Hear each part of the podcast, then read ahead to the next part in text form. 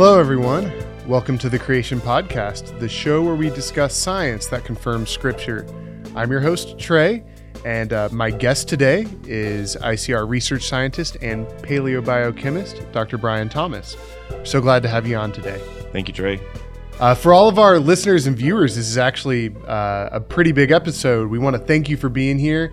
This is actually our grand relaunch of this particular podcast. Uh, we're excited to get things rolling, especially with this new video format. Um, and for this episode, we're going to bring things back to the basics a little bit. So, Dr. Thomas, tell us why is creation science so important? Creation science. Well, maybe we should say what it is. That's a very good point. and then yes. talk about why. What important. is creation science? Uh, creation science. Well, I'll tell you what it is to me basically, well, science, we know what science is. It's uh, using observations um, of repeatable phenomena, and you draw conclusions from those. So, I mean, we do it all the time. Everyone actually does science, whether they call it that or not. So you look at things and you you look at things again, and you notice how they work and how they function, and then you uh, you make your own conclusions, uh, you know, based on. I mean, you can do it with your hair. Like if I use this hair product, hey, that's unfair. Nah, you can't do it with your. Hair. I hair. can't do it with my uh, hair. Let's say ladies do it with their hair. Okay. If I use this hair product, this is the result. Let me try it again. Same result. Mm-hmm. And if it's a positive result, then you're going to keep that product. If it's negative result, you're going to trash the thing. And, and so this is science. Right. You observe, repeat, observe, repeat. But what about creation science? So we have to we have to use the word creation, stick the word creation in front of science because there are some scientific conclusions that have impact on origins. So when we talk about where we came from, where the world came from, where the universe came from, origins. Right. Then, um, then we have we. So what we do is we we observe, we measure, we observe, we measure, and then we make a conclusion. And sometimes those conclusions impact on origins. In other words, we we say, well, we're watching, we see this phenomenon, and um, and then we're going to wrap that into a, a, broader perspective. So in our conclusion, we say, therefore, you know, if the world looks like this, it must have come from that. Right. And so when we do that process, when we slip it into a conclusion, you know, when when you frame your results into a conclusion, uh, then uh, then we have this big origins model uh, secular origins that says everything evolved naturally and there is no supernatural involved. Right. So that's kind of the the that's kind of how scientists are are taught and trained in the Western world and have been for what hundreds of years maybe under that specific framework right, right. and so it, it's a bias against god it excludes god as as as even being in the realm of possibility to explain any phenomenon or any historical phenomenon and so that's the philosophy that we have. So creation science steps in and says, you know what? Why have bias against God? Right. Maybe he maybe he's actually the best explanation. Maybe creation is the best explanation for certain um, for the origin of certain phenomena, mm. like life, for example. Uh, so so what does that mean? So creation science uh, describes the process of doing the same kind of science that secular scientists do, observe, repeat, observe, measure, repeat. But when it gets to drawing a conclusion, a creation scientist, it, it now has a wider array of explanatory options. Right. In other words, creation science can, can include creation or, or supernatural um, processes right. in their explanations of how things came about. But that's what it is to me. Right. I, I think that's a fantastic answer. Uh, you come from these different preconceived notions when you uh, when you actually start doing the science, and that's going to affect what your answers look like, right? So, uh, so if that's what creation science looks like to you, then why is it important in the grand scheme of things, uh, particularly to, to Christians? Okay, if if I'm a Christian, then by definition, I'm supposed to believe what the Bible says. Right. That's how you. I mean, that's what. That's how you become a Christian. The Bible says I'm a sinner. The Bible says I can't save myself. Um, that's the, the gospel is in the Bible. Right. And so when I when I hear the words of the gospel, trust in Christ, repent of my sins, trust in Christ, then I'm I'm a Christian at that point. Right. I've got new life in Christ. But I learned all that information. I learned that gospel from this book. And this book says other things too, other things that, that it says, it, it gives a history that undergirds that gospel. Right. And that history goes back to Genesis. And Genesis is historical. And so it teaches us where things came from, teaches us how things got here by the power of the spoken word of God. Um, now, as a Christian, that flies in the face of what the secular model of origins teaches. Absolutely, You can't yeah. include God. No way. Um, you know, it says we got here. we- got here by uh, the billions of years of dying. That's how you get new life. But the Bible says no. It was thousands of years, and it was the God of life created life. It wasn't through death. It was through from life to life Right. and um, those kinds of things. So, so they're very different. So now, as a Christian, I look at this historical text in my Bible, and I have to say to myself, "Who got, who got it right? Mm-hmm. Like, is it because they're they're totally opposed to one? They're, they say very different things from one another. The secular view about origins versus the biblical view about origins. So, where creation science comes in, and why this is important for a Christian, is because creation scientists can come in and say, well, yeah, you've got a secular view over here and a biblical view over there. And did you know that there's actually science, observable, repeatable, measurable, that fits what the Bible says? Right. It, it matches really well with what the scripture's been teaching us in Genesis all along.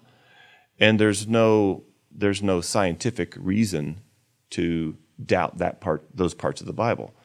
And so that gives Christians confidence that the same Bible that teaches us the gospel and how we can be saved through the Lord Jesus has the history in it that can be trusted. Can be trusted. And so that gives us confidence that, oh, wow, uh, you know, this is no longer like a God who's just sort of, he cares a little bit about me and he cares enough to include some truth in his book. Now, for a Christian, this becomes a God who loves me so much that he's willing and able, capable uh, of, uh, of including everything I need to know Right. and of giving me something that I can trust every word of. And I can even trust the, the origins parts of this. Mm-hmm. And, and so this is a fundamental question that we all come out of the box wanting to know where did I come from? You know, and the other ones, where am I going? Right. and then why am I here? and if the Bible gives me, yeah, if the Bible gives me the answers to those three most fundamental questions that we're all asking, then and, and if science backs up what the Bible says, then I have more confidence than ever to uh, to go to the Scripture, you know, when it comes to answering those big questions and the little questions too. Right. I mean, it kind of plays to the character of God as well. He gives you everything you need. You don't have to keep just guessing and making stuff up to explain things, right? Right, but many Christians do. Yes. we do and we and we like to guess and we like to fabricate and we like to accommodate and so what what creation science says is you, there's no real observable substance like what do you see out there in the world that's that that um, confronts the scripture and so, so creation scientists come in and say um, not only do we see nothing that confronts the scripture we see plenty of observations that confirm the scripture That's awesome. That's fantastic. Okay, so now to the other side of things. We do know that um, the evolutionary theory has a very strong hold on the scientific community, uh, our schools, uh, the media. You know, you can't even watch a kids show without, you know, the writers throwing something about dinosaurs living millions of years ago, right? Um, has this always been the case? Well, no. Uh, I would say that the secular view of the world, which started with old Earth thinking, and so I- would say that that started up in the 1700s Okay. in France, and then later, later in the 1700s over in England, and it started off as a minority of thinkers who wanted to re, reframe the history of the world from the biblical position of recent creation, um, which I think Westerners back then in the 14, 15, and 1600s they they relied on the Bible for their history Right. by and large.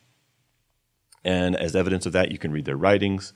Um, there's anecdotes of, uh, of timeline. They were obsessed with timelines in the early Middle Ages, and so they would have, you know, I can trace my ancestry all back all the way back to Adam. So they would use their historical um, kings lists um, from the different nations and the tie tie those back, which we could still do today for some families. But that that all started to fade in the 1700s with key um, uh, key secular thinkers that leveraged their positions of influence in the scientific community of that day. For, for example, we're looking at Comte de Buffon. I don't know how to say Comte. Are you are you a pro at Uh, no. pronouncing Francais? Uh, English and English only. yeah, join the club, right? Yeah. So, uh, so this this guy was the the, the top um, uh, thinker. Uh, He was influential. He wrote a 36 volume work, uh, Histoire de Naturel, or something like that, natural history. And the very title of that book, Natural History, does what?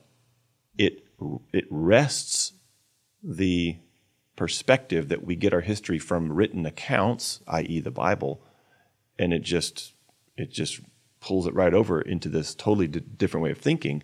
We can get our history from the rocks and the fossils, Okay. which, by the way, we can't. it's just rocks and fossils. They don't say when they got there. They don't say how they got there. You have to interpret them. You have to uh, you have to take a worldview and interpret the facts into your worldview. That's how it works. And he did this, and you know, if you were in the in and in the know, it's it's new and exciting way to think. And so you have to have the 36 volume set on your you know library shelves if you're back lived back then. And have you read this latest thing? So Collector's everyone's item. collector. it's every it, everyone's talking about it, and, uh, and all the scientists um, uh, of the day and the thinkers of the day uh, were like, "Well, this is a new way to think." We so there's a there's an excitement that comes with novelty, and so that that started to tip the scale toward away from biblical history, the Bible being the foundation for history, toward maybe there's a different history uh, of the world. And so, and so that was just one example. But we've, we've got uh, over in England, uh, David Hume. David Hume, uh, influential, um, and he did it by writing fiction. It's a, and, but he wrote a letter to a friend of his saying the idea came to me that if, if well I think I have a, I think I have the quote here if I could pull it up and quote it. For sure. If ever the mosaic geology could be set down without giving offense, it would be an historic in an historic sketch. So here's here's Lyell saying we need to just just invent a history. Right. And that's what he did. And Darwin read Lyell's book, and so Darwin applied this old age thinking to um, to all of life, in, including biology. So if you have all these millions of years or vast eons, um, then what would you know? Then what would be taking place over the over the scope and scale of that of that historic sketch? So anyway, that's so old age thinking came in 1st through influences of scientists, fiction writers, and um, historic sketches that posed and masqueraded as science, but were actually just here's a new history. I just made it up. So, yeah, uh, I was about to say it's false history all the way down, and then here we, today it's like everyone's everyone believes it. Every like it's ubiquitous. We can't get away from it. well, everyone believes it, but and we, you know, we say it's radioisotope dating. Radio dating confirms it. Radio dating confirms it. And when we say that, even scientists may not know the history behind. You know, the the old Earth philosophy came into vogue before um, radioisotope data were baptized into that philosophy.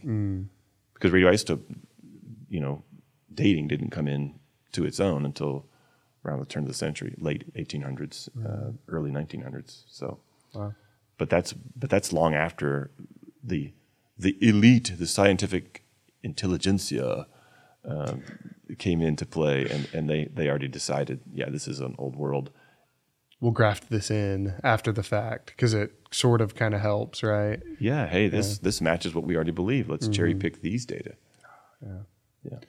Wow. Uh, well, Thank you. That's that's a lot of information. I know that that story is way more complex than you can condense in this very small time frame, but you did an excellent job. I appreciate that. Um, so that brings us to you, a scientist.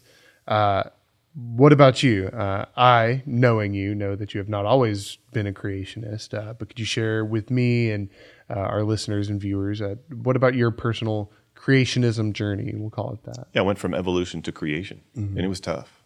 Um, it was tough because, you know, if you even consider for one half a second doubting the facts and the truth of evolution in millions of years, and the science that backs all that up, mm-hmm. the, you know, you're within one second, you're like, what? That means everything I've been taught is wrong, and that means if if I doubt these facts and truths that are based on science, blah blah blah. That's what I used to think. Right. Then I'm going to be ostracized, and so there's an immediate and visceral emotional reaction to that. It's like I am just not going to go there. So and then the, the will comes into play. It's like I'm not even going to consider evidence against my position, Right. Because I don't want to be ostracized. I don't want to be on the outs. Don't want to be kicked out of the club. I want to be in the club. I want to have friends. Yeah, that's right. yeah so so that's um that's that happened and then let's see a friend of mine loved me enough to and, and he understood the issues. Mm-hmm. And he understood even well, he understood that there wasn't that much science to back up the secular beliefs as what I thought there was. Right. okay? And what i you know anyway i thought i came from apes that came from fish over millions of years. Mm-hmm. And i thought that genesis was wrong. It was written it was mythical or you know it was just wrong. Mm-hmm.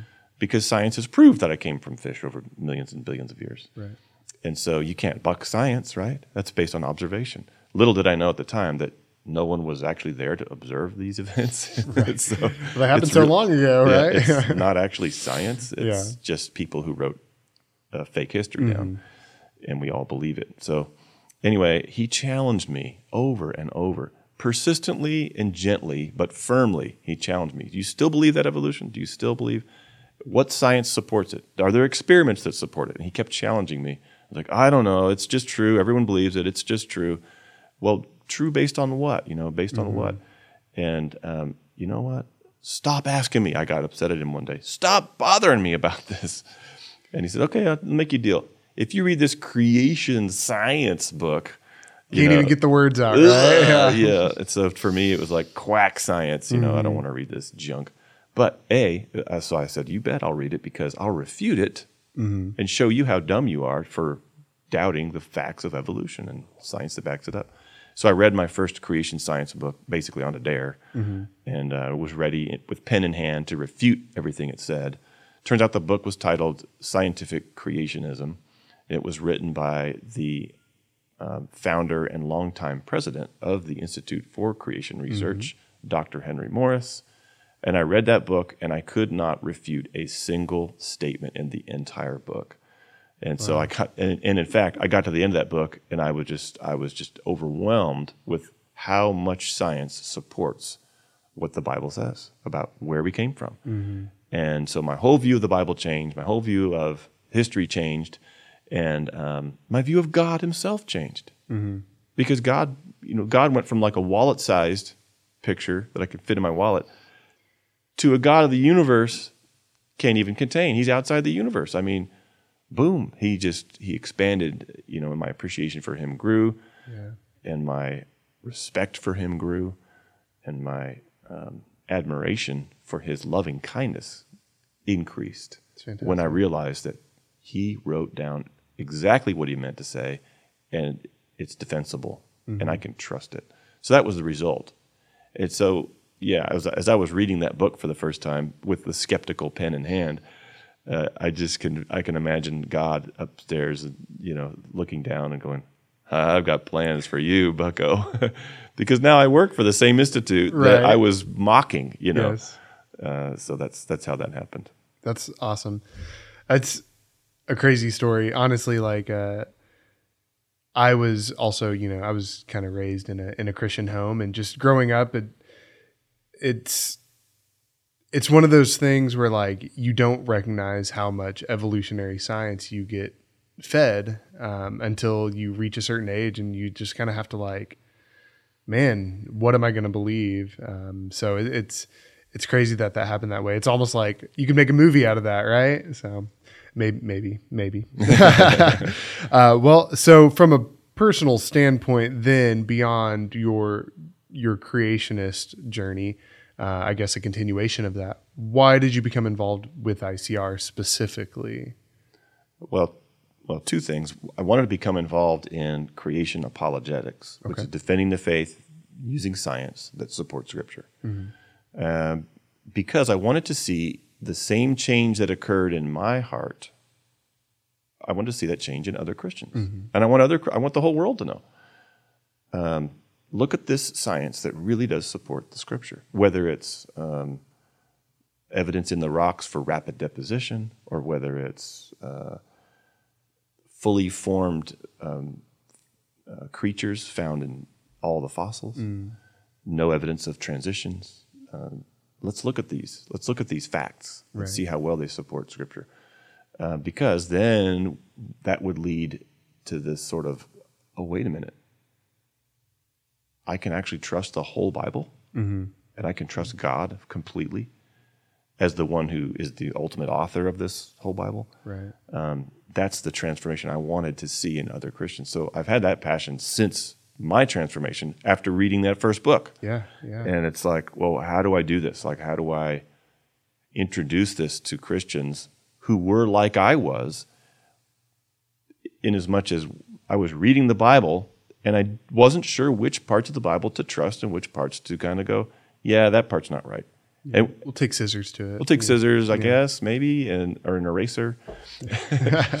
and it's like, but which parts do I erase, and you know what what process or procedure should I use? Mm-hmm. You know, so it's how do I make this consistent? And and there's turns out that there's no way to make it consistent because all these passages hinge on one another and refer to one another throughout the mm-hmm. Scripture.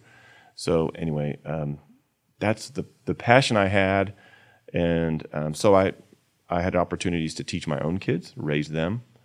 Um, had opportunities to uh, to teach in Christian schools, um, private schools, universities, and then when ICR moved from San Diego area to Dallas in 2007, I read about it in Acts and Facts, which is our free magazine, and I was a subscriber for a long time. And I thought, ooh, they're moving to my backyard. And so, you know, I had even gone to ICR graduate school in in 19, eh, 1995, I think. Don't worry, we'll we'll cut that out. Cut that out. No one will know. Way back in '95. so, so I went to California to to go to grad school for for a session, and uh, because I always thought I want to go to ICR, I want to do what ICR does, right. Whether it's with ICR or with my, all by myself or with another group, uh, you know, whatever. But but I kept praying, Lord, ICR would be so great to work for them and with them. And anyway, um, they moved to Dallas. So a friend of mine said, "Well, why don't you just email them?" So I did, and had dinner with one of the scientists here, and uh, one thing led to another, and I and then I um, I needed a I needed a job. I found myself needing a job, so I reached out to ICR, and the and the scientist I reached out to e- emailed me back said, "Funny you should ask about a position at ICR because yesterday we had a, a board meeting where we opened up a new position, Yeah. uh, and so you might want to consider it." And it was a position for a writer, and I thought I spent 24 hours praying and thinking, well, I'm a teacher, not a writer. I'm a teacher, not a writer. And I had to bend my mind around this concept of, but have I written? Can I write? Can I, you know, am I enough of a writer to apply for a position as a writer? And then I, basically I pulled together a portfolio of things I had written, uh, reviews, things that were published, um, summary articles, and I pulled all that together and um, my the guy who worked at ICR at the time loved it, and hired me, and so I've been I've been happily uh, employed at the institute ever since then. That was that was 2008. So that's how I came to ICR. Well, man, thank you so much for sharing your story. That's really incredible to see how God's worked through your life in that way, and that you can also encourage and help others grow in their faith. It's it's honestly really amazing. Thank you just for all your time. Uh, we're so glad that you're here, and for all of our viewers and listeners. Uh, thank you for tuning in. Uh, make sure to subscribe, like. Uh, you can find this podcast on YouTube and wherever you get your podcasts. Uh, make sure to share so that other people can find us. Um, and we'll see you next time on the Creation Podcast.